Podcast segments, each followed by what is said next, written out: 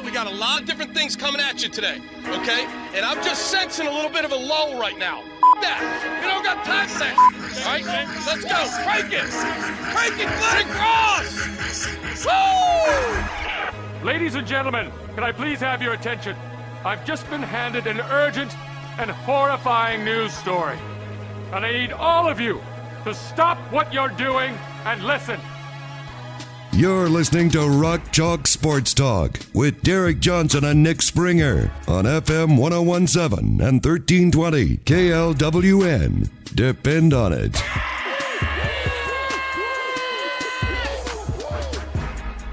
Hello, welcome in to another edition of Rock Chalk Sports Talk here on FM 1017 and 1320 KLWN.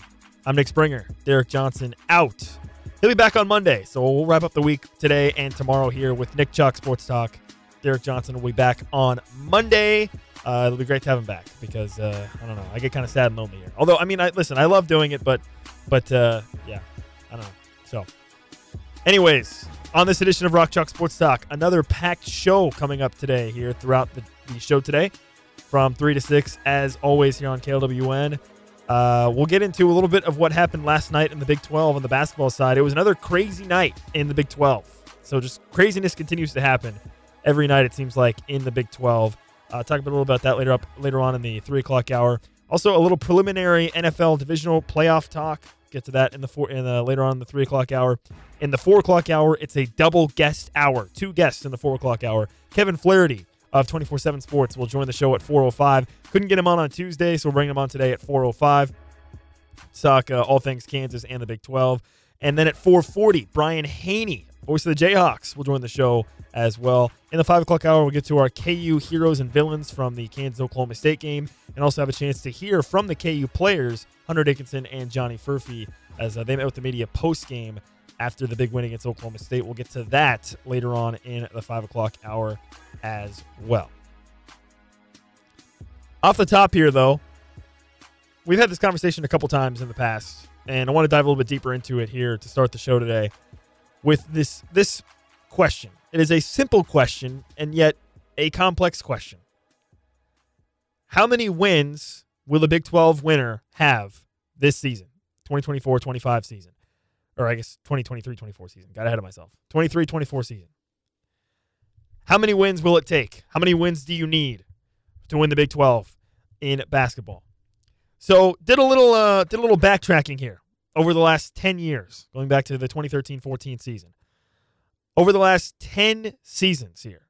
Because we always have this conversation. Last year I think the conversation was, well, the Big 12 is so tough, maybe you can do it with 12 or 13 wins. But how many wins really is it going to take? Over the last decade, 10 over the last 10 Big 12 regular season champions, the fewest number of wins any of them have had was 13. Kansas won it last year with 13. They went 13 and 5. In 2021-22, Kansas and Baylor both went 14 and 4. In 2020-21, the COVID year, Baylor had, was 13 and 1, but they had some games canceled. Kansas went 12 and 6 uh, in conference that year. In 2019-20, Kansas was dominant. They went 17 and 1. In 2018-19, Kansas State and Texas Tech both went 14 and 4. In 2017-18, Kansas went 13 and 5. In 16-17, Kansas won 16 and 2. In 15-16, Kansas won 15 and 3. In 14-15, Kansas went 13 and 5, and in 13-14, Kansas went 14 and 4. So, of those last 10 regular season champions for in the Big 12, 3 of them had 13 went 13 and 5. So, basically, if you go 13 and 5, you have a decent chance possibly, historically speaking. If you're 14 and 4 or better, you're probably going to win the conference, guaranteed. If you're 13 and 5, you have a good chance to win it as well. You're probably but you're probably guaranteed to win it at 13 or 14. So it seems like that 13 win number or 14 win number could be sort of the uh, the magic number here. But there is another factor to account for here this season in the Big 12, and that is that there's imbalanced schedules. Not everybody plays everybody twice. You don't get home and homes with every team. So if a team gets you on the road in previous years, you could say, well, we'll get them back at home. That's not necessarily the case this season. And in fact, Kansas, uh, they just went on the road against Oklahoma State and won. Oklahoma State does not, oh, they do come back to Lawrence, I believe, later on in the season. But UCF does not come to Lawrence. So you go to UCF, you lose against a one of the lower teams in the conference, and you you're not you're not going to get that back if you're Kansas at home at least, right? So there are plenty of examples of that imbalanced schedule coming into play here that could alter potentially what number you might need to win the Big 12. It's it's kind of hard to say though. It's kind of hard to say. So continuing in that line of thought, so that was obviously all all of the Big 12 champions, all of all of the teams over the last decades that what their records were when they won the Big 12. But if you view it as if you look at that question and say, well, what about the second place team, meaning the minimum to possibly win a share? You see a lot more 12 and 6s. You see a lot more 11 and 7s. So if the Big 12 ends up truly kind of really totally cannibalizing itself, you could say, okay, maybe if we get to 12 wins, we can get ourselves a share at least, which would have been the case last season for Kansas uh, with it, with their 13 and 5 win. Texas was 12 and 6 last year. In 2021-22, Tech Texas Tech was 12 and 6 behind Baylor and, and KU who were 14 and 4. 2020, 2021 was weird because of COVID, so I don't even really want to dive into that one. In 2019-20, Baylor uh, was 15 and 3 behind Kansas who was 17 and 1. But that was also that was an interesting year because you had Kansas at 17 and 1, Baylor was 15 and 3. You had four teams after that tied at 9 and 9. So talk about a lot of cannibalization that year. The year prior, with Kansas State and Texas Tech at 14 and 4, KU was 12 and 6. The year before that, in 17-18, when Kansas won at 13 and 5, you had Texas Tech and West Virginia both were next at 11 and 7, and so on and so forth. So you get you get the idea. If you get to 12 wins, you might have a shot possibly at at least sharing, right, in the Big 12. But again, this imbalanced schedule really does throw a wrench into things because you may end up facing a tougher schedule than some other teams in the conference. For example, Kansas. Look at the home and homes that Kansas has this season. They go they have Houston at home in February, they finish the season at Houston. They go at Kansas State in February. They finish the they have their second last game is against Kansas State at home. They have a home and home also with Baylor. Baylor, Kansas State, and Houston right now are two of so Baylor and Kansas State are both at three and one, and Houston's sitting at two and two. But we assume Houston is going to be probably a team that's going to be contending for the Big 12 title. I don't think necessarily Kansas State is, and after what Texas Tech, what happened to Texas Tech against Houston, I'm not so sure. So when you really start to get into the nitty gritty of it, of who really are, who really are the Big 12 title contenders. Well, in the preseason, before the season started, it was always Kansas and Houston. Baylor, I think, maybe enters into that discussion. And Kansas State is interesting because of the fact that they have, they did win a road game. They already have one road win. And they should have probably had two. They, they had Texas Tech, probably should have won that game on the road in Lubbock, but they didn't. But when you look at Kansas State's schedule, they're sitting at three and one. They do have they have Oklahoma State coming up. Then they do have back to back games at Iowa State and at Houston that you would expect they would lose. But then Oklahoma and at Oklahoma State after that. Oklahoma at home, by the way. They get Kansas at home. You look at the home and home games that, that K State has. They have home and home with BYU, so they have to go at BYU and then BYU at home. BYU is a puzzling one. It's a puzzling team for sure, I think, right now. You have a home and home with Kansas, obviously, and Iowa State but they don't get Houston at home. They only go to Houston, and they only go at Texas. So that's automatically, uh, you know, you don't get some of those tougher teams at home. You have to go on the road, and you don't get to play them at home. I don't know. I, I don't know how legitimate Kansas State is. I mean, Baylor really gave away that game on the road against them in Manhattan, but we'll see. So basically, what is the likely number to possibly to win the Big 12 this year? Probably 13. Probably 13. In fact, that's what uh, KenPom projects right now is 13. They they project Houston at at at 13 and 5. Interestingly enough, they have Kansas at at, at 11 and 7, by the way, behind behind them. Uh, but of course, KenPom hates Kansas for some reason. So probably 13. So then you go back to Kansas' schedule here. At West Virginia. Then you get Cincinnati at home. Then you're at Iowa State. And Iowa State is one of those games where you don't get Iowa State at home. So that game in Ames, I think, takes on extra importance. Then you have back to back home games with Oklahoma State and Houston before you go at Kansas State. And again, the the Kansas State game on the road is it's tough because that's that's K State Super Bowl. It's one of the few home games they really ever care about every year. So it's obviously going to be tough going on the road there. Which, by the way, Jerome Tang, I think I think he's only lost two games in Manhattan, which is kind of crazy to think about. Uh, but they they have played a pretty soft schedule uh, since he's been there, in non-con especially. Then you go Baylor at home, and then you have a tough stretch in the middle of February at Texas Tech and at Oklahoma back to back. And you got Oklahoma at home. You don't get Texas Tech at home. So that game in Lubbock. So you look at the Texas Tech game and the Iowa State games, two games that maybe should pique your interest, I think, if you're Kansas, because you don't get those teams at home. Those are games you don't want to lose. Then Texas, BYU, and then that brutal stretch to finish the season in the first week of March where you go at Baylor, Kansas State at home, at Houston. I mean, that is a that's a brutal three game stretch to end the season for Kansas, right? So, looking at this Kansas schedule, you've already kind of given away one game against UCF, and if you think you need to win 13, you're sitting at three and one right now. Let's say you manage to go eight and one at home in conference play. So you already have two wins against TCU and Oklahoma. Let's say you take care of business against Cincinnati, Oklahoma State. Maybe you drop the game against Houston. That would put you at four and one at home. You take care of Baylor six and one or five and one. Texas six and one. Baylor seven and one. Kansas State eight and one. Let's say you go eight and one. Eight and one at home. That leaves you with not a significant margin of error. So you'd have two conference losses hypothetically at that point, with uh, including the loss to UCF.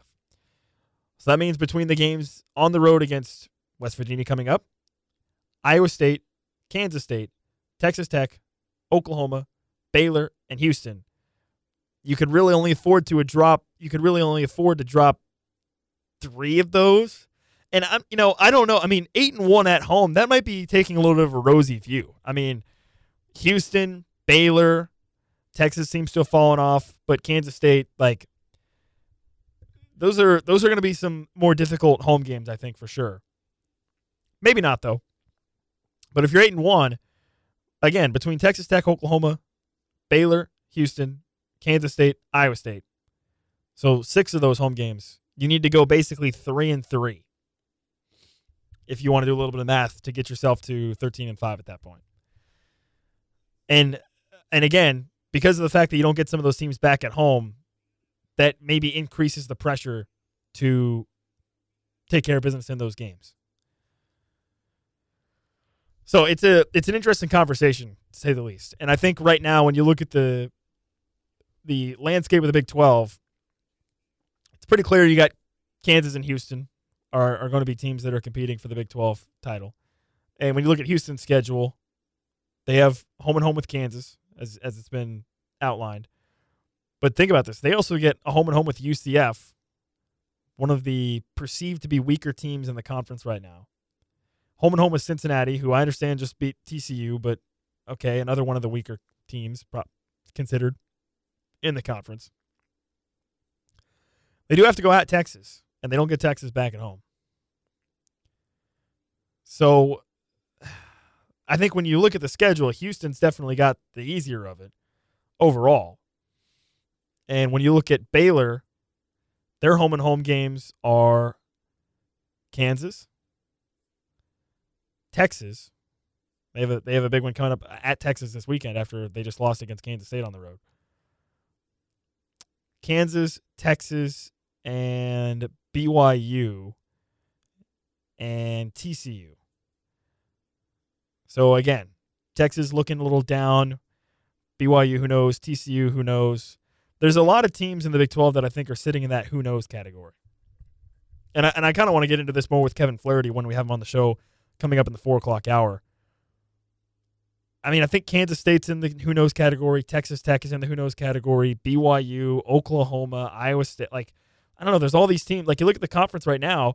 Kansas, Baylor, Texas Tech, and Kansas State are all three and one. And what's the common denominator between those teams? They haven't given away a home game and they've all won one road game. All they're all the same. All all four of those teams are two and zero oh at home and one and one on the on the road. And no other team in the conference can say that. And that's why they're that's why they're not in the same tier as Kansas, Baylor, Texas Tech, and Kansas State right now. And again, you look at it, you look at a can, you look at Kansas State and Baylor for that matter. Both those teams probably have legitimate claims saying they should have won the game they played on the road. Baylor over Kansas State, Kansas State over Texas Tech. So I think my big takeaway is, and this is not necessarily groundbreaking analysis, but road wins are worth their weight in gold. I think right now. And I don't think it matters the level of the opponent you're playing. If you went on the road, it's worth everything. Everything. At this at this stage when you when you consider the landscape of the Big 12 right now. Even if it's against the worst team of the Big 12 like Kansas was against Oklahoma State. It, I don't think it matters. I, I don't think it matters who you beat on the road. Winning on the road in the Big 12 is worth a lot. Is very very significant. And Bill Self has always said that. Just go 500 on the road, take care of business at home.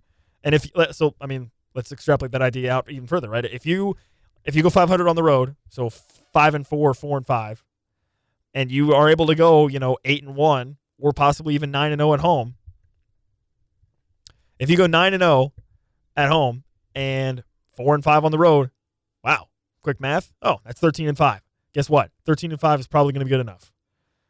But if you go eight and one at home, so basically, every game you drop at home, you have to find a way to make that up on the road, essentially.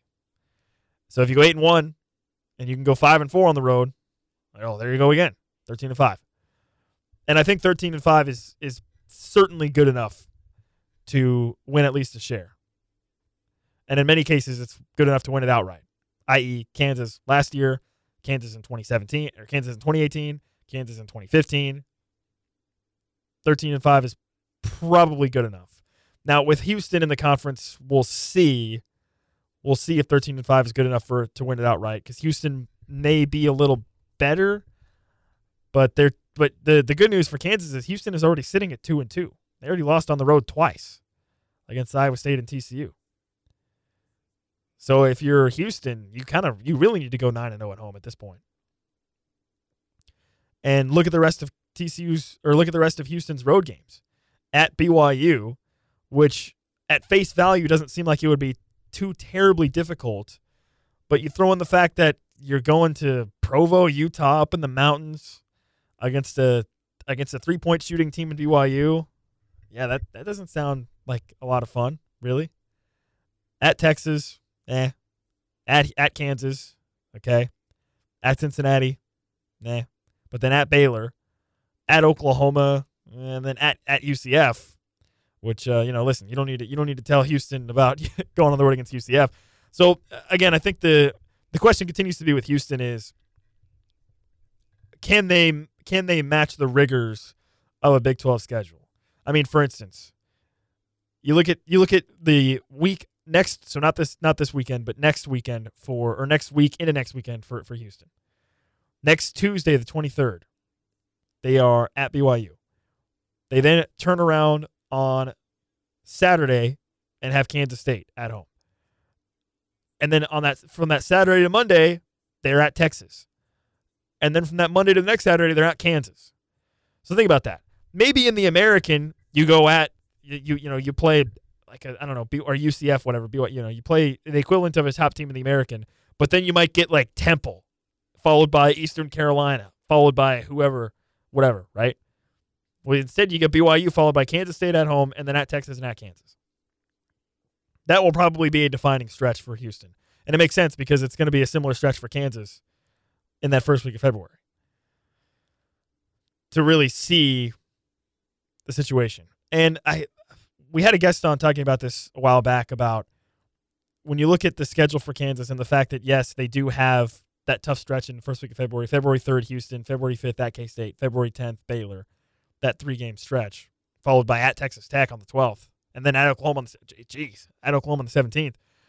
When you think about that three, four, five game stretch for Kansas in February, if Kansas can enter into that game against Houston on February 3rd with a one or even two game lead over Houston at that point, you probably feel pretty good, right? Especially if then you beat them in Lawrence in that game. And you already have a one game lead right now at 3 and 1 over Houston's 2 and 2. So that will be kind of the defining moment coming up here in two weeks. And then I, I think that's been the stretch of schedule that's been circled for a while for Kansas, probably. You know, but uh, but again, as I said, winning on the road is worth its weight in gold. It's difficult to win on the road. I don't care if you're playing Oklahoma State. I don't care if you're playing West Virginia. I don't care if you're playing whoever on the road. Those those road wins are worth everything. And Kansas has not historically had a ton of success in Morgantown, which we'll, we'll break down that game more on tomorrow's show. But you you want to win those on the road badly. If you do that, you're you're going to put yourself in good position. And again, it seems like 13 if you get to 13 wins, you're probably getting a share or is as history has shown, you might be that 13 might be able to get might be good enough to win it outright as well. Might be able might be good enough to win it outright as well. 14 I think definitely is. So, wanted to take a little bit of a deeper dive into the kind of the history of what that looks like and what what number you might need to get to in order to say okay, this is the number we need for the Big 12. And I and I highly highly doubt that Bill Self is sitting in his office charting this and saying, "Well, we need to win this game." He's probably just he's probably just looking at the next game and saying, "We just we need to win our next game." Right? That's probably his mentality, and it's the right mentality to have. I don't think I think if you're sort of scoreboard watching slash, you know, being like, "Well, historically, it's taken this number of many of wins," as a coach, that's not a recipe for success. So I doubt Kansas is doing that, but you know, that's what makes my job fun. I can do that. So get to 13, you're probably winning a share or outright, depending on how things play out. But certainly the Big 12 is uh, is fascinating this season, and uh, I want to talk a little bit more about that because once again there were some interesting results last night in the Big 12. So, and then coming up later on in the three o'clock hour, a little bit of a preview of the NFL divisional playoff round. Probably talk more about that on Friday as well on tomorrow's show. Uh, it's a double guest hour in the four o'clock hour. Kevin Flaherty of 24 7 Sports is going to join the show at 405. And Brian Hanni, voice of the Jayhawks, will join the show at 440. That's coming up later on in the show. Also get to KU KU basketball heroes and villains coming up at 505 and also some post-game audio from the Oklahoma State game from Hunter Dickinson and Johnny Furphy. All that and more here on Rock Chalk Sports Talk. You're listening on FM 1017 and 1320 KLWN.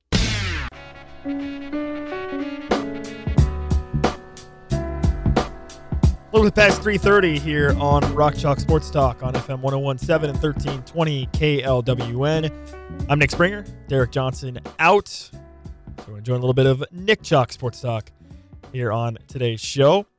Coming up at the 4 o'clock hour, Kevin Flaherty of 24-7 Sports will join the show at 4.05. And voice of the Jayhawks, Brian Hanni, will join the show as well, coming up at uh, 4.40 in the 4 o'clock hour. It was yet another crazy night in the Big 12. Stop me if you've heard that one before. Last night, uh, in ca- in this case of Texas falling at home, that I, I just got done talking about the significance uh, of winning on the road and in situations like that, uh, or winning at home against lesser opponents. Well, Texas did not do that. Texas did not do that at all. They dropped to one and three in the Big 12. Jaylin Sellers goes off for UCF, 24 points in the game, 77 71 UCF wins uh, on the road in Austin. So UCF all of a sudden is sitting at 2 and 2 in the conference. Yeah, I don't I don't know. It's it's kind of tough to tell right now this early in conference play how things are going to shake out, but you know, maybe that UCF loss for Kansas ends up not looking as bad possibly. I don't know. We'll see. Uh, Oklahoma takes care of business and pretty much dominates West Virginia in the second half, 77 to 63 last night, and then uh, Houston absolutely blasts Texas Tech uh, at home.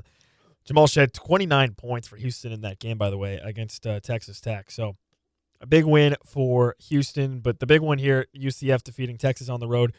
And uh, for Texas, man, some of the fallout afterwards with uh, supposedly the uh, horns down situation. Dude, okay. I thought we were done with this horns down crap. I really thought we were, right? It was kind of, they made a big deal out of it, whatever, with the Oklahoma game and football, uh, Red River rivalry. I thought we were kind of over it. Like, I thought Texas fans were were over it, but I guess not. Uh, or I guess in this case, Rodney Terry, the Texas coach, was not over it. As uh, he got mad about it. There was a what appeared to be a tense altercation uh, in the handshake line immediately following the game. Then Rodney Terry doubles down and makes some comments in the post game that is like, Oh, it's classless. It's this. It's blah blah blah. So, a couple thoughts. Number one, just don't lose at home to a team you're better. You're supposed to be better than. And number two, like grow up a little bit. Seriously, that, I'm saying that's what I'm saying. I thought we were done with this. Like I thought this was not a, a big deal anymore, but I guess evidently it must still be. You know, I remember uh, back when I was at KU. This this in the spring of 2019, KU baseball played against Texas, and that year Texas just completely collapsed. It was one of the, it was a random year where Texas was just horrible in baseball. They came to Lawrence, they got swept. Everyone was giving Texas fans the horns down that had made the trip, and they were so mad. They were so mad that they got swept, and that people were giving them the horns down. And it was actually awesome. Like I, I loved it. I, I really, really enjoyed it. And that that's the thing. That's what I don't understand about Texas fans or Texas people in the in this horns down situation is that 99% of the reason why other people do the horn like other fan bases other you know other people do the horns down is because they know that it that it really really pisses off Texas fans. Like if you didn't make such a big deal out of it and get so mad about it, I don't think people would people would probably lose interest in doing it all the time, right? Or they wouldn't I mean it wouldn't be as maybe I guess notable as it is right now, right? Like the reason one of the main reasons why people do it so much to Texas fans is because they know how much it angers them. And it's one of those things where it's like you just if you just don't react so strongly, it probably would just kind of eventually go away a little bit. But no, you had to go and complain, and then it had to become a. Uh, eventually, it was turned into a penalty, and oh man, it's just it's just it's it's kind of embarrassing. And I just wonder with Texas this season yeah, I, I think I kind of talked about this in the preseason a little bit with Texas. Is like this is a prove it year for them with Rodney Terry, right? I mean, he inherited a very, very talented roster last season. Now, I'm not saying Rodney Terry can't coach or that he's a bad coach, but he inherited a very, very talented roster last season with a lot of very experienced players and went to the Elite Eight, right? And I continue to believe that if Texas got bounced in the second round, or even in the, or maybe even the Sweet 16, they probably would not have hired Rodney Terry, or they wouldn't have hired him maybe as quickly as they did to be their full time coach. But he gets them to the Elite Eight, and they're and I I, it, I just from the outside perspective, you get the sense of it was like a the situation was like uh, okay, like we're you know not thrilled about this, but the guy just took us to the Elite Eight, so okay, I guess well, this is a prove it year, and so far, Rodney Terry is proving all the wrong things. he's proven that he's maybe not as good, and that maybe the, he was carried a little bit by that roster last season. And there's no denying that this Texas roster this season still has a lot of talent. They still have Dylan Disu. They still have Dillon uh, Mitchell. They still have Hunter. Max Abmas, I think, is definitely a quality player. But uh, yeah, there's there's some serious questions I think to be asked and answered in Austin over the course of this season with uh, with Rodney Terry in what I would call a prove it year. And I don't know that Texas was necessarily a team that people thought was going to compete for the Big 12 title this season, but I can assure you, I don't think a lot of people will expect them to start the start conference play one and three. And that's where having a good start in conference play becomes even more important because it just if you don't start well, you're already in the hole, and it's that becomes that much more difficult to dig yourself out of it. And uh, that's the concern that I have for for Texas right now. You know, you have a lot of teams at two and two, and if Texas had beaten UCF, they would be one of those two and two teams, and you'd be feeling significantly better. It's only one game, but still, it just it just feels different. Just feels different. But instead, they go and they lose.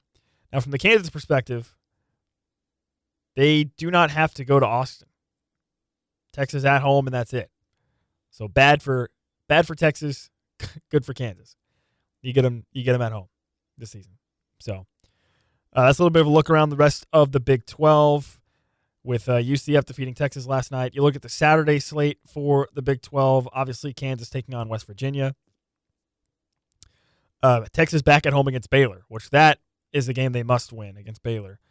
Uh, other top 25 matchups BYU is at Texas Tech in Lubbock, and TCU it will be taking on Iowa State in Fort Worth. Uh, those will be a couple matchups to keep an eye on. Baylor and Texas. It'll be a full slate of Big 12 basketball on Saturday. So tons more to break down coming up next week, including Kansas and West Virginia, which we'll break that down, previewing it more uh, on tomorrow's show here on Rock Chalk Sports Talk. All right, we'll take a time out here. When we come back, we'll talk a little bit about the upcoming NFL divisional playoff weekend, some of the big storylines, and that might talk a little bit more about, more about that on Friday as well. Touch on that a little bit. And in the four o'clock hour, it is a double guest hour. Kevin Flaherty will join at 4:05. Brian Hanni will join at 4:40. We'll take a time out. You're listening to Rock Chalk Sports Talk on FM 1017 and 1320 KLWN. Hey, it's Derek Johnson from Rock Sports Talk on KLWN. And despite sitting around in a studio all day, I feel loose and limber thanks to Massage Envy and their total body stretch service. If you have aches from a day at the office, working out, maybe a round of golf, Massage Envy can help. All you need to do is relax and breathe deep during the stretches, and they'll take it from there. It's great for your body and your mind. And they also have rapid tension services and advanced skin care. Massage Envy on 6th Street in Lawrence and 119th and Black Bob in Olathe. Four o'clock hour here on Rock Chalk Sports Talk on FM 1017 and 1320 KLWN. Nick Chalk Sports Talk, as I'm Nick Springer here with you. Derek Johnson out. Uh, he'll be back on Monday. And uh, earlier in the week, we normally get to hear from Kevin Flaherty, but uh, he was dealing with a little bit of sickness, so couldn't get him on. But very glad to have Kevin on here now. Uh, Kevin, before we get into KU basketball and, and basketball talk, I did want to uh, ask you about uh, KU football. You know, last weekend on Sunday, there was about an hour or so of panic versus relief, panic relief with uh, Lance Leipold in Kansas and the seeming courting of uh, him by Washington. I guess uh, what what do you think was the significance of Lance Leipold basically coming out and saying, you know what, I'm not going to, I don't want to go to Washington, or I'm, or I'm staying at Kansas. What, how important do you think that was for this K football program? Yeah, I think it's huge. I mean, for multiple reasons. One being he's a really good football coach, and you want to retain him. I, I think that's the the the obvious part of it. But I, I think too, the other part of it is is I think there's some general feeling eh, around college football, and, and it, you know, you might get different answers depending on who you talk to. But that college football is almost going to like a Power Two conference type of thing, right? With the SEC and the Big Ten basically based on the amount of money that they're making. The ACC, you know, as we've seen and read at different parts, you know, Florida State is going to challenge them, and, and so that conference could be teetering a little bit. And so Washington heading to the Big Ten, uh, coming off the national championship game, you know, there were a lot of reasons to suggest, hey, this is this is a place where you can win at a really high level. It's going to the Big Ten. You're going to have you know a lot of things working for you in terms of you know the finances that they're going to make from the media deal and all of those things. And Lance Leipold still said no. And I think when you look at the fact that Washington had so much to offer I, I really think in addition to you know Leipold making that that choice I think it also speaks a lot about what he and Travis Goff are, are kind of building in Lawrence. When you look at what they're doing with facilities and all the different things that that they're doing the fact that they're trying to you know up the NIL game and things of that nature I think it says quite a bit that Kansas is in a much more stable place not just as a football program, but an athletic department than you know it was a, a couple years or, or so ago. I mean, if if Lance Leipold in his first year at Kansas you know, after that two win season, if somebody had come out like Washington and said, you know what, that Texas win was good enough for us, you know, why why don't you come out here? We're heading to the Big Ten with all the things that Washington can provide now. I'm not sure that that Lance Leipold is able to to kind of say no at that point, and so I do think that it's a testament to a lot of different people, and and also quite frankly, you know, Kansas is is set to maybe have a pretty good football team next year. Yeah, and, and to your point on the idea of, of kind of that maybe power two concept or with Washington and whatnot going forward, uh, what really stood out to me is the fact that typically in this era and this landscape of college athletics, if you are a coach and you have a chance to, you know, basically be seen as moving up, right, whether in prestige or financially or whatever, it, co- coaches around the country will always, it seems like almost always say yes to that. And yet here's Lance Leipold basically saying, you know what, I like what I'm building here and I want to stick here. Uh, that that really stood out to me, right? Yeah, I would 100% agree with that. I, I think that when when you look at it, it's almost one of those things where you know they say you know adapt or die. You know, an, inertia is dying. And so, how many times have we seen a coach? You know, and they're they're a big hot name, and they get offers or, or at least interest in different things. They decide to stay for whatever reason. It doesn't wind up working out for them, and their coaching star, you know, dies out pretty quickly. I, I'm not trying to to poke fun at, at anybody or anything with this, but you know, for how many years have we heard that Matt Campbell's been a candidate for every single job, pretty much that that that pops up, and it's become almost a punchline. And a lot of the places that maybe you know two or three years ago, Matt Campbell is linked to, where people said, "Oh yeah, you know, he's this this hot coach at Iowa State." You know that that's not necessarily an opportunity there anymore. And I'm not saying that Lance Leipold made the wrong decision or that his coaching star is going to dim or anything like that. I'm just saying because of that, I think a lot of coaches are are more willing to kind of jump in and try and take that leap forward when that chance arrives. And you know, here was a chance that that Lance Leipold had to to go to the Big Ten to to go to Washington, which just played for the national championship, and and certainly has all the tools in place to win there. And and he said no thanks. He's he's coming back to Kansas. And so you have to think that he sees a lot of potential to to win and be very stable and all of those things here in Lawrence. Yeah needless to say Kansas fans I'm sure are certainly happy about that as well. Uh, switching over to Kansas basketball now four games into conference play it felt like one of the still large questions that loomed around KU was the the five the, the fifth spot fifth starting spot in the lineup for Kansas it feels like maybe that's been answered. Bill Self actually kind of said so much himself earlier in the day today uh, at, a, at, a, media availability with his press conference. I guess from Johnny for, for Johnny Furphy stepping in the game against Oklahoma and then following that up with what he did against Oklahoma State. What maybe most impressed you about kind of him coming in and having so much success so quickly as that fifth starter? Yeah, so is Johnny Furphy the greatest player of all time, or just one of the greatest players of all time? Well, I mean, you know, people, called him, you know, Franz Wagner. Asking. So people are asking, but no, it's it's one of those things where I think it's easy to look at the Oklahoma State performance and say, man, when he's making shots at that rate, Kansas is just so dangerous, and and that's true. But I actually think Nick, when you when you look at it, it's more than that. It's the fact that he's been able to hustle and get offensive rebounds. The fact that because he can spread the court, you know, teams can't pack it in as much. And so Kansas isn't turning the ball over as much the last couple games because, you know, when you run pick and roll, you're running pick and roll into what seems like about 32 guys camping out in the paint. And, so I think as as important as his shooting is and, and will continue to be and and a lot of people will obviously track that part of it because that's the role that you want him to play. I think it's so important for that last starter to be able to provide value even when he isn't making shots. And I think that's something that Furphy has done at certain times this year. You know, whether that's again hustle on the glass. You know, defensively, I think he's actually done some pretty good things. You know, he he's a guy that that has some basketball IQ to him in what he does, and and he's been able to get out and run it and get them some good baskets and fast break opportunities too. When you think about March Madness, one of the things that we've seen is that tempo slows down dramatically.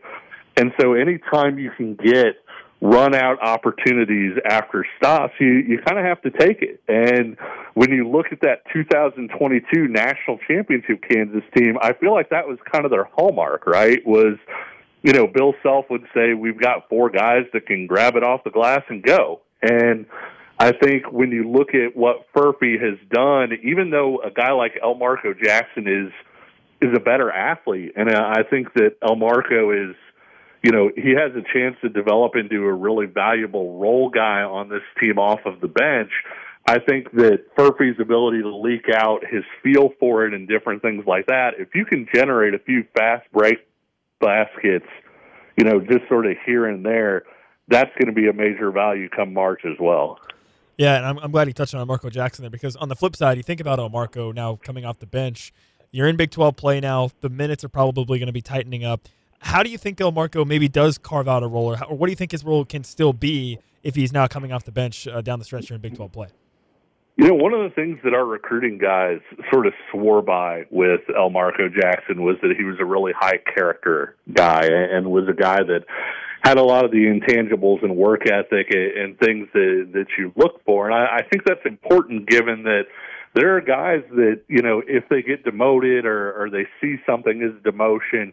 Because let's be real here, if Elmarko Jackson plays really well, he can play starter minutes off of the bench. He he might not be in that first five, but that doesn't mean that he can't play a starter type role uh, on this team.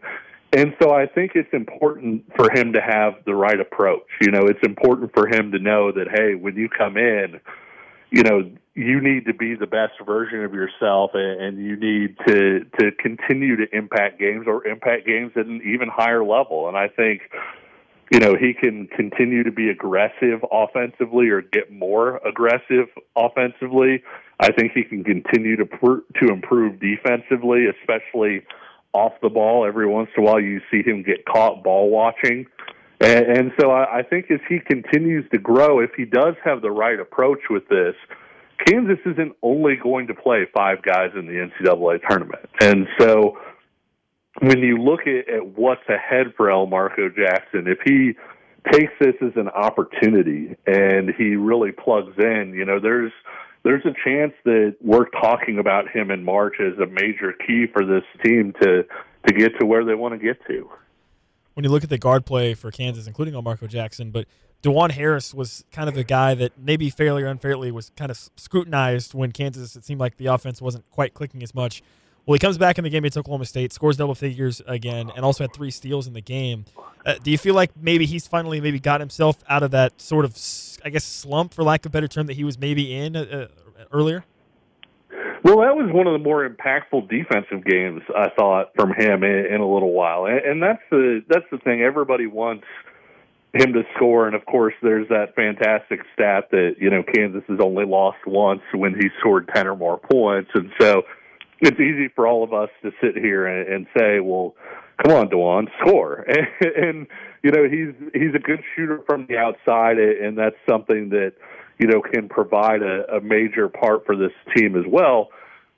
But I think the biggest thing for him is to be really, really strong at what he's really, really strong at. And that means, you know, creating, taking care of the ball for, for his teammates. I think that Johnny Furphy being in the lineup helps space things out a little bit more so that he's not driving into traffic. Maybe that'll help him out, you know, shooting at the rim a little bit as well. But let's be honest, if you're coming into a game in March – it's not necessarily the sort of team where you want Dajuan Harris taking 13 shots in a game. I'm not saying that's automatically bad. I'm just saying that I don't know that that's where he's at his best. Where he's at his best is playing a pure point guard type role and being just an absolute pest of a defender. And I thought that against Oklahoma State, you know, he was getting his hands on a lot of balls. He seemed to tip a lot of stuff. He was being really pesky. You know, Kansas doesn't win a national title without Dajuan Harris two years ago. And, and, you know, a lot of people want to point to Remy Martin, and Remy Martin obviously had some really important offensive plays and the different things that he did. But Dajuan Harris was was a major cooler against Miami in that game, you know, playing against Cam McGusty. It wasn't just, hey, turn these guys over, generate steals. He had grown into a really impactful, you know, man-on-man defender, and you saw that again when Kansas came from behind and really put it on Baylor last year, where they in the second half they stopped switching stuff. And they basically said, "Hey, go defend this guy." Kansas can be a really elite defensive team this year with guys like Dajuan Harris and Kevin McCullar back, with some of the other guys that they have there with KJ Adams' switchability but Dajuan Harris hadn't been defending, I don't think, to the level that he had been in previous years. And so I think for me, while the 11 points was nice, well, it was nice seeing him attack the rim a little bit. I think the thing that was most encouraging to me was was seeing him have that kind of a defensive impact again. Do you think Kansas is guaranteed to have the Big 12 Player of the Year this year, whether it's Hunter Dickinson or Kevin McCullar? Ooh, guaranteed is a tough way to put it because I think Houston hurts itself a little bit in that, you know, Shead doesn't score a ton because he's not asked to score a ton, and Cryer scores a ton because he's asked to score a ton but doesn't do a whole lot else. So that kind of that kind of hurts those guys. I think Tamin Lipsey is a guy that you have to consider with all of the different things that that he does. You know, a lot's going to depend on the standings. You know, usually the Big 12 Player of the Year doesn't go to a team that you know finishes seventh in the league or or whatever. I do think that you know, as long as Kansas is in the Big 12 race or winds up winning the Big 12 you know, I, I do think that those are your favorites. I don't think it's a guarantee necessarily, especially if somebody were to hop in and, you know, say Houston winds up winning the league by two games with Jamal Shead playing a really good point guard. Stats or no, it would be really tough to deny him at that point. When you look around the rest of the Big 12 right now, kind of expanding on that, it feels like it's been imp- nearly impossible to win on the road for a lot of teams right now in the Big 12. Sure even more so maybe than, than even normal, right? Uh, I mean, wh- why do you think that is? And and I guess uh, can you tell me a little bit more about what, what that what that looks like in the landscape of the Big Twelve? Yeah, it, you know, home teams are twenty and eight so far in the Big Twelve. You know, out of the twenty eight games, there have been eight times where the road team has won, and four of those have come at Oklahoma State and at Texas. And so when you, when you look at that, good teams aren't beating good teams on the road very often in the Big 12 right now. It, it's something where you've got a lot of really good home courts. Uh, I, I think you've got a lot of really good teams. You know, Bill Self says all the time that the biggest reason that they're so tough to beat at Allen Fieldhouse is they've got really good players. And I think you can say that about a lot of teams across the league. It does add so much value, I think, though, to when you are able to swipe a road win here or there, even if that's, you know, Oklahoma State, even if that's Texas with the way the Texas is playing right now, those wins are worth their weight in gold because of the unbalanced Big 12 schedule. You're, it's not, you know, it's not one of those things where you're playing everybody twice.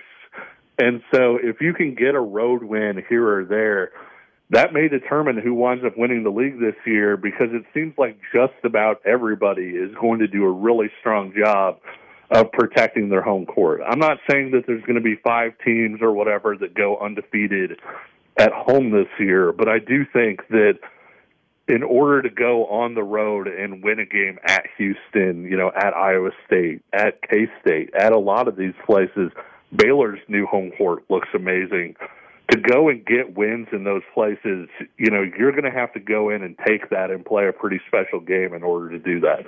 Yeah, to that end, actually had this. I had this uh, conversation earlier in the show about the idea of what what number would it take for wins to win the Big 12 this year, and when you consider the difficulties of, of, of winning on the road in the Big 12. Do, do you have a number that you think maybe if you say, okay, if we win this amount of Big 12 games, we're going to get maybe at least a share or even win the Big 12? If you had to put a number on it right now, what do you think that would be? I, I don't know that I can because I, I really, you know, I'd really love to. And, and you know, I, I think earlier, you know, I, I said it when you asked me this question, I, I think I said it was fairly high because I'm not sure that, you know, there's a big clumping of, of Big 12 teams right now. I'm not sure that many teams are contenders, like real out out contenders. This may be, this may be controversial to, to some people. And I, you know, I'm not sure Baylor is a contender this year, even with mm-hmm. their record, with their talent, all of those different things. I just I see some things that that make me wonder if Baylor is going to be legitimately in that discussion or whether they're going to be a game or two off, you know, sort of like they were uh, a year ago, you know, when you had the top three teams were, were Kansas, Texas, and then K State, and then wasn't Baylor tied with K State? Yeah, I think so. Yeah, because Texas was at at, at, like two at like two games back. It wouldn't yeah. surprise me to see Baylor um, in a similar spot this year, and so I'm not sure that the number isn't actually fair. You know, higher than we would think, like maybe even 14 and four or something like that. Um, it is interesting when you look at at statistics sites and all those things because it feels like they have you know half of the league going 12 and 8 and the other or 12 and 6 or whatever and the other half going 6 and 12 but I, I'm not sure that the the actual team that wins the league won't be won't be doing so at 14 and four, at least 13 and five at this point. He is Kevin Flaherty of 24 7 Sports. You can go check out all of his work there, doing great work covering college basketball and more. Kevin, uh, appreciate your time as always. Thanks so much for hopping on the show here today. All right. Thanks a lot, Nick. All right, that was Kevin Flaherty of 24 7 Sports joining us here on Rock Chalk Sports Talk. Be sure to check out his work over at 247 Sports. Thanks to Kevin for coming on the show here.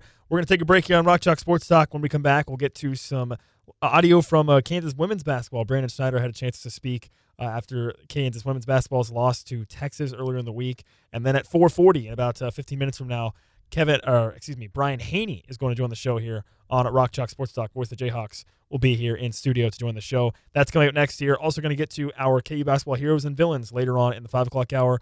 All that and more coming up here on Rock Chalk Sports Talk. You're listening on FM 1017 and 1320 KLWN. Depend on it. Welcome back into Rock Chalk Sports Talk here on FM 1017 and 1320 KLWN. I'm Nick Springer. Derek Johnson is out. He'll be back on Monday. So still enjoying some uh, Nick Chalk Sports Talk here on uh, on KLWN. And as always on Thursdays, we're joined by the voice of the Jayhawks, Brian Hanni, here in studio.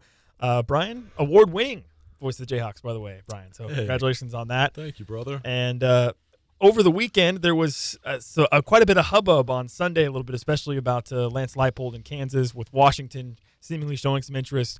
Ultimately, it seems like Lance is going to be staying at, at Kansas and made that decision. And I guess how significant do you think that is for this program that Lance Leipold basically reaffirmed his commitment to this program with, with the help of Travis Goff as well? Absolutely huge. And that last line is so key with the help of Travis Goff as well.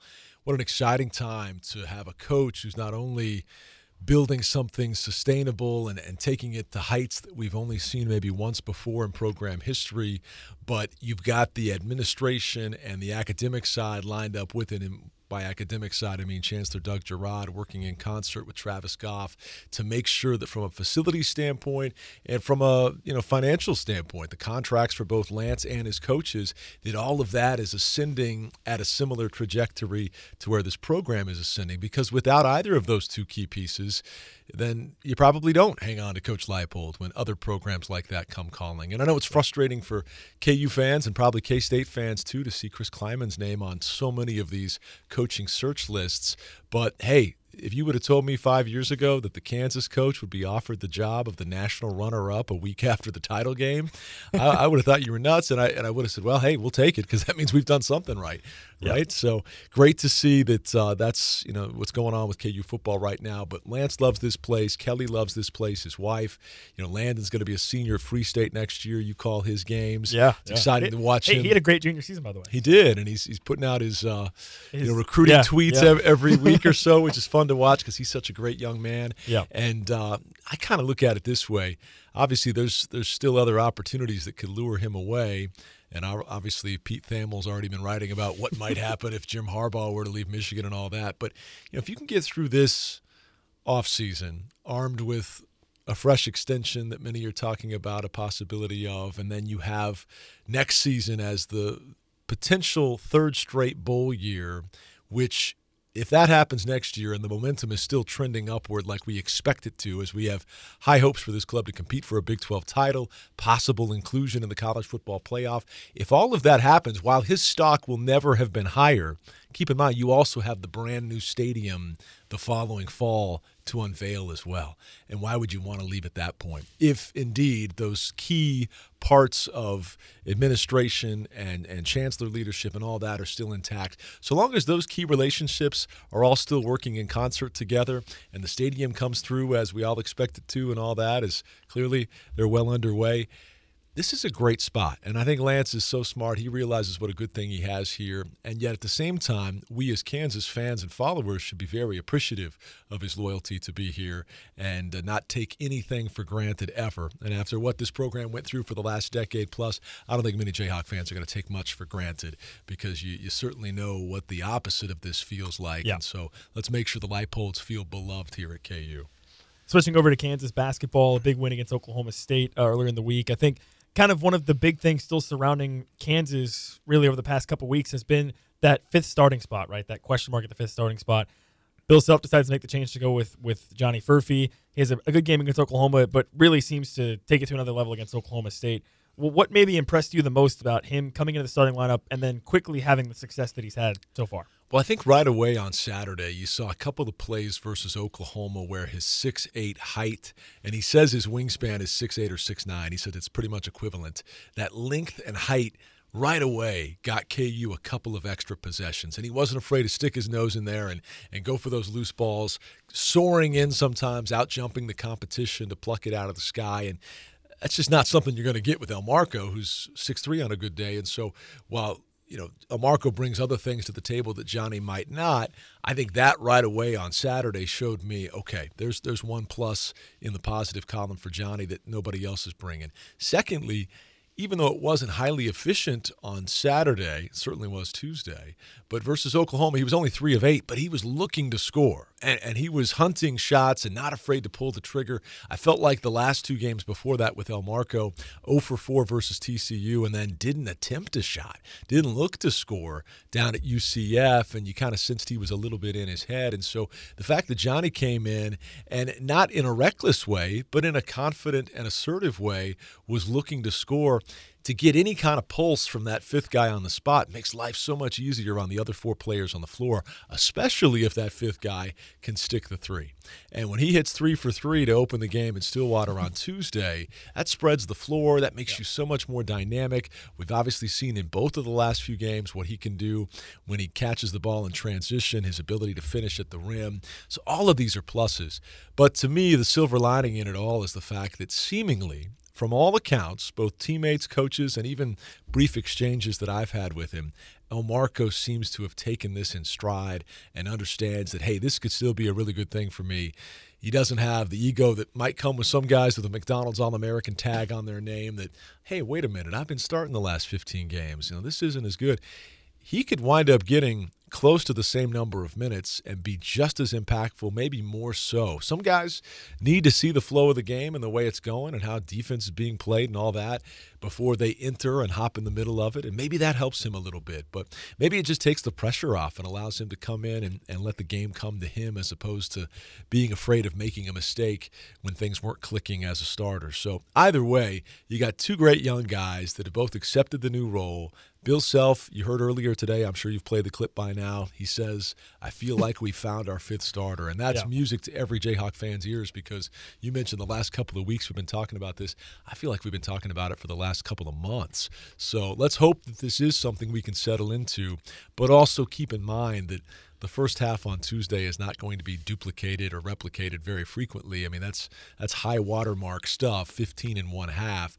But can Johnny be a guy that hits two threes a game and gets you five or six rebounds, a couple on the offensive end? Absolutely. And if he does that, I think this makes this Kansas team so much more dynamic and puts us right back on that national title trajectory that everybody had us scripted for back in the preseason. Yeah, something that you that you touched on that that I noticed was with Johnny you mentioned his, looking to score, right? Being aggressive, looking to score. And, you know, the rally situation is whether it's Johnny Furphy or Marco Jackson being that fifth starter, you're not supposed to be the number one option, right? You're not supposed to be the guy that's being that main guy. You've got guys like Hunter Dickinson, Kevin McCullar, and even KJ Adams for situations like that. But as that fifth guy, you still need to be looking to score and being aggressive when those opportunities come, and that's what I think what I noticed with Johnny Furphy, especially against Oklahoma State. No doubt, and uh, and then be willing to defer when the opportunity isn't there. Coach Self told the story of after scoring 15 in the first half, you know, only took one shot in the second half, and there was a moment where he could have taken it, but he saw a higher percentage look inside for Hunter Dickinson, and very quickly fed the ball to the big fella, and they got the easy hoop.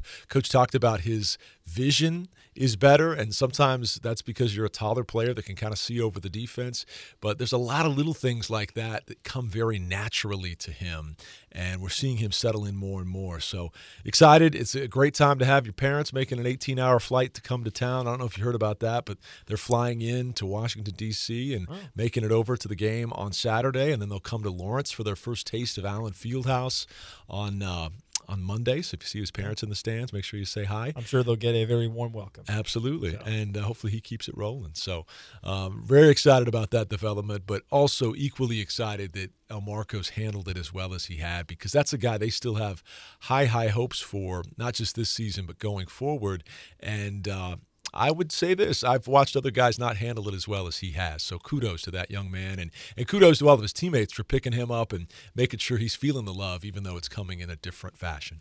Another guy that's quietly, I think, been kind of starting to figure some things out is, is Nick Timberlake. Uh, it seems like he's slowly starting to maybe work his way into into a, a, role, and he's another guy that I think the first thing I noticed is outwardly with his body positivity and everything like that, it never really seemed to affect him. That maybe he was struggling earlier in the season, but when you think about him coming along and Marco coming along, maybe that you that you start to feel a little bit better about what you can get from from your bench going forward. No doubt, and uh, it's a little thing, but even making the SportsCenter top ten plays the other night did loads for his confidence. And if you missed the story, he uh, of course had the big posterizing right hand jam in the first half and when we travel on these trips, whether it's busing to the airport or busing all the way back, as it was on Tuesday, they have satellite TV in the buses so they can watch other games or they can watch themselves on SportsCenter or whatever. And everybody was gathered around in the back of the bus counting down the top 10, waiting for the Timberlake dunk. And to quote Nick, what he told me yesterday was he said, honestly, the first five plays weren't that impressive. And I thought, surely they're going to put my dunk on there. And everybody was waiting for it 10, 9, 8, 7, 6. They finally get to number three, and boom, there it was. And, you know, it may not sound like much, but when you got 12 or 15 guys all dogpiling you and patting you on the back and hooting and hollering in the back of the bus. So much so that Johnny Furphy was on his interview with David Lawrence on the cell phone and he couldn't hear David's question because everybody was hollering about the, the top 10 spot that Nick uh, Timberlake just got. I think that's so cool because any little positive thing, especially offensively right now, could could really spark some more comfortability out there and, and confidence for him you know, in future games. And so that was a, a, moment that left him smiling and made him feel valued. I thought uh, two games earlier, we saw him diving on the floor for a couple of loose balls in the TCU game. And that's stuff that is not his calling card. He's not known as being some kind of great defender, but he was showing effort and hustle plays that will earn trust and, if anything, respect even more so out of a coaching staff that already respects him a ton for the great attitude he's had throughout the season, regardless of success or not. So, Coach Self, if you missed it, make sure you go back and listen. He had a lot of great things to say about Nick's attitude and Nick as a teammate and small victories like that. It may just be one play, one highlight, whatever.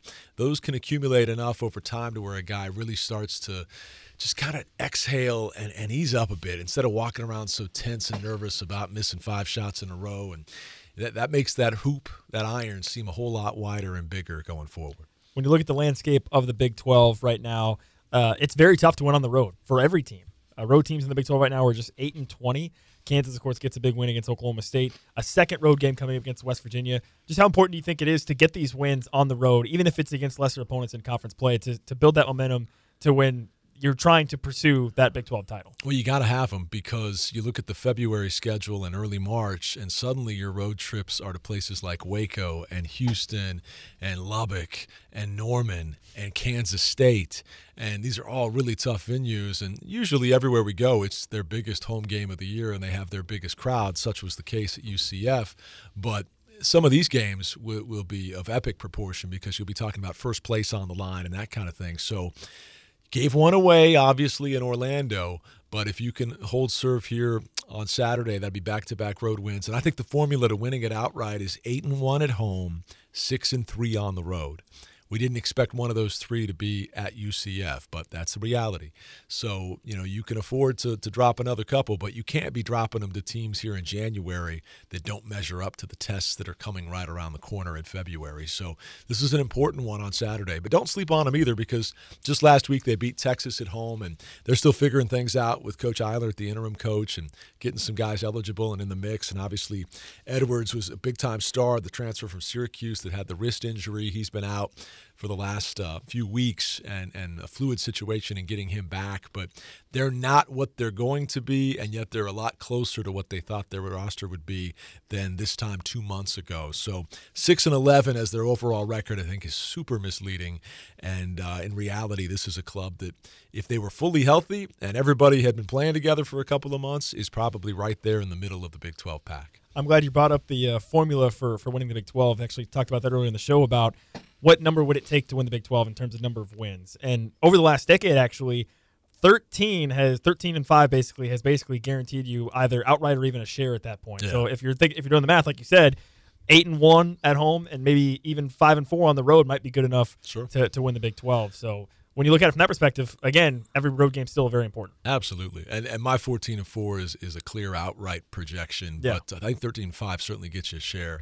But uh, you know you're going to see the cream rise to the top. You're going to see some teams that right now are tied for first kind of fall into that second tier, and and that's you know with all due respect to programs like. K State and Texas Tech. I just don't know if it's sustainable for a full 18 game slate, but they've been so impressive in both regards. And huge win for the Cats the other night over Baylor. We were watching it as we were calling the KU game. Greg Gurley had his ESPN Plus pulled up on his smartphone. That's and we a little were- broadcaster's trick. yeah, we were watching both, and, and he was he was cheering for one team. I was cheering for K State because I wanted to see the tie at the top of the, the standings. But uh, anyways, I I think Grant McCasland's done a great job at Texas Tech, but then you see them get a, a thump on the head at Houston the other night. Little bit of a reality check there. So um, good tests lie in front of us, and like I said, that February March schedule is loaded. So try to get to that month with a game or two cushion. And it probably won't be a two game cushion now that you stubbed your toe in Orlando. But could you have a one game lead on the field before February 3rd rolls around and your first of two games with Houston? Maybe. And you'd probably be doing good to have that because, as I said, two with Houston, two with Baylor, two with K State, a return trip to Oklahoma, a lone trip to Lubbock.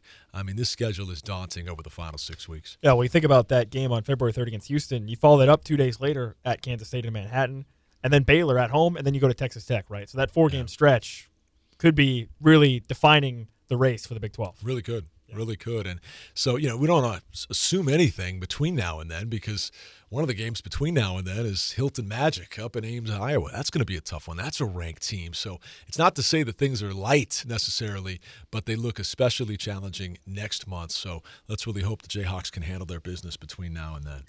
He is Brian Hanni, voice of the Jayhawks. Brian, appreciate your time as always for coming in studio. Before we let you go, a word from Nate Miller. Great to see you, my man, doing a great job filling in for uh, the new daddy, Derek Johnson. So keep up the great work. I've enjoyed listening this week. But yeah, Nate Miller, he's got a game plan for you. He'll help you put together your most profitable and secure financial future. Whether you have a portfolio already or you're just starting up, he'd love to sit down and talk with you. So check him out, MillerRetirementGroup.com. That's MillerRetirementGroup.com. Nate Miller. Always a pleasure, my friend. Thank you. That was Brian Hanni, voice of the Jayhawks. Cue the disclaimer. Brian is a paid spokesperson, not a client. Brian does not endorse, and all individuals should make their own evaluation of the firm's investment advisory and insurance services. Investment advisory services offered only by duly registered individuals through AE Wealth Management, LLC. One hour down, two to go here on Rock, or two hours down, excuse me, two hours down, one to go here on Rock Chalk Sports Talk. Don't forget, coming up at six o'clock here on KLWN, we'll have Hawk Talk with Brandon Schneider. That'll be followed by High School Sports Weekly from seven to eight here on KLWN. Let's get to our KU basketball heroes and villains from the Oklahoma State game. That's coming up next, plus audio audio from Johnny Furphy and Hunter Dickinson as well in the five o'clock hour. That's next on RCST. You're listening on FM 1017 and 1320 KLWN. Depend on it. Five o'clock hour here on Rock Chalk Sports Talk on FM 1017 and 1320 KLWN. I'm Nick Springer. Derek Johnson out today. He'll be back on Monday as uh, we continue to wish him well in uh, taking care of his newborn baby and getting his family settled. Sounds like everything's going well with him. So glad to hear that. Glad to hear everything uh, went well and they are safe and sound. So Derek will be back on Monday. So it's been a fun week of Nick Chalk Sports Talk here on Rock Chalk Sports Talk. A couple programming notes here for tonight. Coming up to the show at 6 o'clock right here on KLWN, you'll be able to hear more from the Kansas head women's basketball coach, Brandon Schneider, for a Hawk Talk here tonight from 6 to 7. While that is going on, we are going to be live at Mama's Tamale Shop at 602 West Ninth Street here in Lawrence for High School Sports Weekly.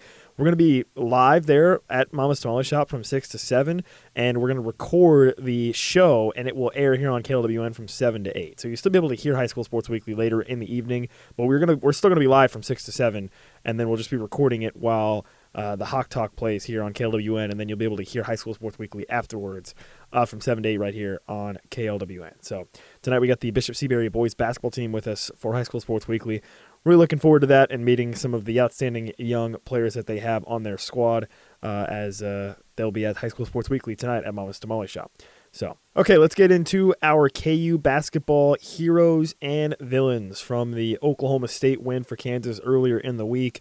It was a dominant performance by the Jayhawks, 90 to 66 over Oklahoma State. And Kansas really from start to finish just completely thumped Oklahoma State. It was never really a contest. Kansas got up big. Uh, they they did kind of let Oklahoma State sort of creep back late in the first half. Bill Self talked about how he wasn't thrilled about that uh, at the end of the first half. I think K was up by 21 or 20 with about five minutes left in the first half, and Oklahoma State was able to get it down to 15. So you're thinking, well, okay, I mean, you know, you let a little bit, but it was still a 15 point and a half. That obviously is a lot different than what happened against UCF when Kansas had a, a 16 point lead and, and did allow uh, UCF to kind of really get back into the game. I think UCF cut the lead down to eight at the half, right, and that really kind of helped spur them in the second half as well uh, against Kansas. And that one and the one and their one loss in conference play in Orlando. The Kansas, really really impressive win over Oklahoma State. And when you think about the heroes of the game, I think you got to start with Mr. Johnny Furphy himself, the uh, the Australian menace, the Australian nightmare, the uh, Furfinator, the Furf and Turf. Uh, you know, we got tons of different nicknames for him. None of them have really stuck, though. I don't know. I mean, listen, Derek, he was not really putting much effort into coming up with nicknames. I was the one that came up with like 90% of them. Now, listen, I understand not all of them were great, but you're going to have some swings and some misses when you're when you're dealing with this kind of thing. But uh, yeah, so we're still kind of works up in that, I guess. But yeah, Johnny Furphy, obviously, probably the, the biggest story of the game for KU. Uh, the freshman getting his second start after he played pretty well against Oklahoma, and he built on that with an excellent, excellent first half against Oklahoma State. 15 points. He was 3 of 3 from 3, finished the game 3 of 4, and also had 7 rebounds in the game. Uh, made some nice plays, had a couple blocks that really, really spurred and transition for Kansas in the first half. So uh, overall, a, a very, very impressive game for Johnny Furphy. And I mean, really an impressive first half. You know, he didn't have to do much in the second half because Kansas had established a big lead, but a first half, an impressive first half for Furphy. And I think Furphy from three specifically is maybe my biggest hero uh, because Kansas only made five threes in the game, and Johnny Furphy had three of them. So if you're gonna, if Kansas is going to continue to be a team that is maybe more of a low volume team from three, uh, Furphy, I think maybe his importance increases a little bit in terms of his ability to shoot the ball from the perimeter for Kansas. So, and also just a hero, all five starters, man. Uh, all five starters in double figures in the game. Uh, so they, they kind of all get the heroes, I think, a little bit. You know, uh, KJ Adams, 16 points, Hunter Dickinson, 21, Furphy with 15, as we discussed, Kevin McCullar with 18, and Dajuan Harris even at 11 as well. So all five starters in double figures, another good hero. Uh, I think Dajuan Harris also kind of deserves a little bit of a nod here. You know, he had really been a guy that was kind of taking the brunt, I think, of some criticism for some of the difficulties of Kansas's offense a little bit, maybe having some slower games and and, and the losses as well. But in this game, three steals, uh, one turnover, three assists in the game, but 11 points on four of six shooting.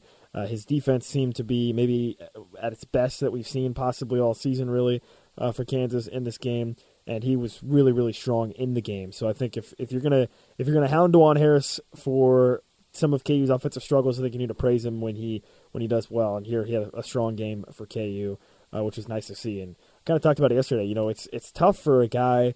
It's especially tough for a player you're asking to play usually 35 plus minutes a night and on top of that, he Dajuan Harris is spending a lot of that time with the ball in his hands, and it can be more exhausting to have the ball in your hands so much uh, than maybe otherwise. So I want to give a shout out there to to uh, Dajuan Harris as another hero uh, in the game for KU. Uh, in terms of defensive heroes, mentioned Dajuan Harris. Uh, also, Johnny Furphy with a couple blocks as well. I think he was a good defensive hero. Uh, for Hunter Dickinson, not not the same game that he had against Oklahoma in terms of the block numbers, but uh, he was pretty effective as well there. So uh, when you look at the other heroes of the game, I think for KU, their other hero was the ability to eliminate the crowd from the game early and not ever let them get back in it. You know, Oklahoma State kind of talked about it coming into that game. They had, they were already 0 3 in conference, and it felt like if, if they were going to show any signs of life really this season, it was probably going to have to happen in a game like this against Kansas and it just didn't happen for them. Kansas knocked them out early. The crowd was never in it. Uh, there you could you could count the number of people on the uh, in the stands basically by the time the game was over because uh, the, you know they had no reason to stick around out there uh, for that game as Kansas really dominated Oklahoma State. So I think taking the crowd out of the game was a, a, a hero for Kansas in the game because that really helped them continue to propel themselves forward. Uh, versus you know if it if a team gets on a run and you kind of let them get back in it. I mean, you know, Kansas fans should know as well as anybody what the impact of a, of a strong crowd can be and what the impact of, of a crowd getting into the game can be when you think about what Kansas has at Allen Fieldhouse, obviously. Uh, so the fact that you were able to eliminate the crowd for Oklahoma State pretty much right from the jump, going up six nothing, and then uh, ensuring that it stayed that way throughout the rest of the game. So uh, a little bit of a nod there to the ability for Kansas to take the crowd out of the game. Also, in the other category, because I mean, you can't put this in the offensive category, but other category, Michael Jankovich. How about that? Michael Jankovich hitting a three in the game. Uh, you know, he's he's not quite to the level of some of the previous walk-ons that we've seen at KU in terms of the magnitude of them hitting threes late in games.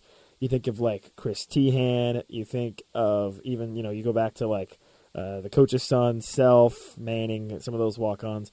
Uh, but yeah, I mean, because listen, there there are people that would say that some of the loudest moments in Allen Fieldhouse in the last couple years have been late in games. Chris Teahan hitting a three. I mean, the place just goes crazy, right? so, uh, I, Jankovich, will I'll give him his I'll give him a little nod here for the three point shot that he hit late. Obviously, it was on the road, so it didn't have really a crowd to explode out of it, but uh, a little bit of a nod there, a little bit of a nod there to Jankovich. So, give a nod there. Uh, in terms of the villains, you know, it's difficult to have a lot of villains in a game where you were up by basically 20 for the whole second half, and it, it was never really close. Uh, Bryce Thompson definitely gets a little bit of villainry here. Uh, he's a guy that uh, I, somehow, some way, he always manages to have really good games against uh, against Kansas since he's transferred to Oklahoma State, and he ended up this he ended up with 20 points for for Oklahoma State in this game, three of seven from three, five of 11 from the floor. Uh, and he was also he also made seven free throws in the game, which was over a third of Oklahoma State's total free throws. So he gets a little bit of villainy certainly for his performance and, and just the fact that he always seems to be extra tuned up for, for, for the game against Kansas for playing for Oklahoma State. Uh, by the way, I wonder why, huh? Uh, but uh, you know who got the last laugh there? Probably Kansas because uh, on the flip side, Kansas fans might think, man, if Bryce Thompson stuck around and stuck through some of the difficult times early in his career, what could he be now? uh, on this team particularly for Kansas. So, but you know that's that's the nature of college basketball and college athletics right now. Uh, over the last couple of years, is the transfer portal. Right, you almost have to anticipate that you potentially could be losing a couple of your players to the portal basically every year. Right, every year that that could be something that could happen for you. Uh, so Thompson, he gets a little bit of villainy for this game uh, against uh, against Kansas for what he did with uh, 20 points. But dude, beyond that, I mean, there's just not really a lot of good options for villains. I mean, Garrison, the center, had 10 points in the game for Oklahoma State, but it didn't really do. You know, it wasn't really like I don't really feel like he was a villainy type guy. Eric Dailey, the the All American, or not the the uh, uh, McDonald's All American, yeah, McDonald's All American Dailey, I believe was was the guy that he doesn't really get much villainy out. There only nine points for him. I mean, there's just not much to not much villainy going on in this game. You know, especially like I said, when you're up so big like Kansas was not really look good opportunities for villains to reveal themselves, right? And uh, you know, the broadcast, Jay Williams was great along with uh, with Boog, so they, those guys were great. No issues with the broadcast. You didn't have Fran Fraschilla saying McKella every single time. Uh, so yeah, not a lot of villains. Not a lot of villains in this game. I think Bryce Thompson's the, definitely the clear villain, but you you slayed him easily. I mean, you you know with with a twenty four point win if you're Kansas. So uh, that's our KU basketball heroes and villains from KU's Oklahoma State win on Tuesday night. 90 to 66, Kansas got the win over Oklahoma State. The Jayhawks are back in action on Saturday against West Virginia.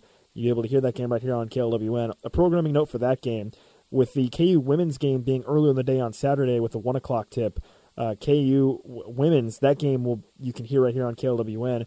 Pregame coverage will start at 12:45 with the women's game tipping off at one. The men's game is slated to tip, tip off at three, so we'll have the women's game coverage here on KLWN, and then immediately following the women's game, we will get you straight to the men's game for coverage of that game.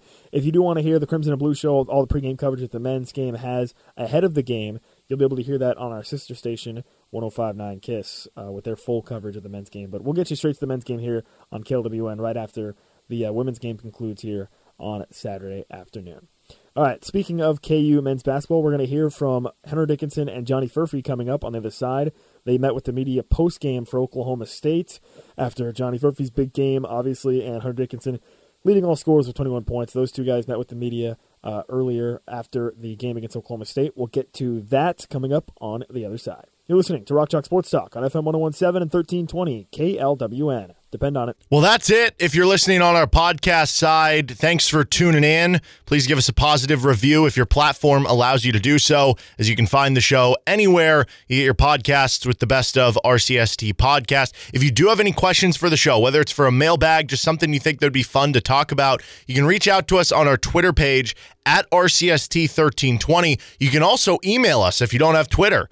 RCST1320AM at gmail.com. That's RCST1320AM at gmail.com. And if you want to listen live, 3 to 6 p.m. Central Time, Monday through Friday on KLWN, KLWN.com, and the KLWN app. Have a good rest of the day and see you next podcast.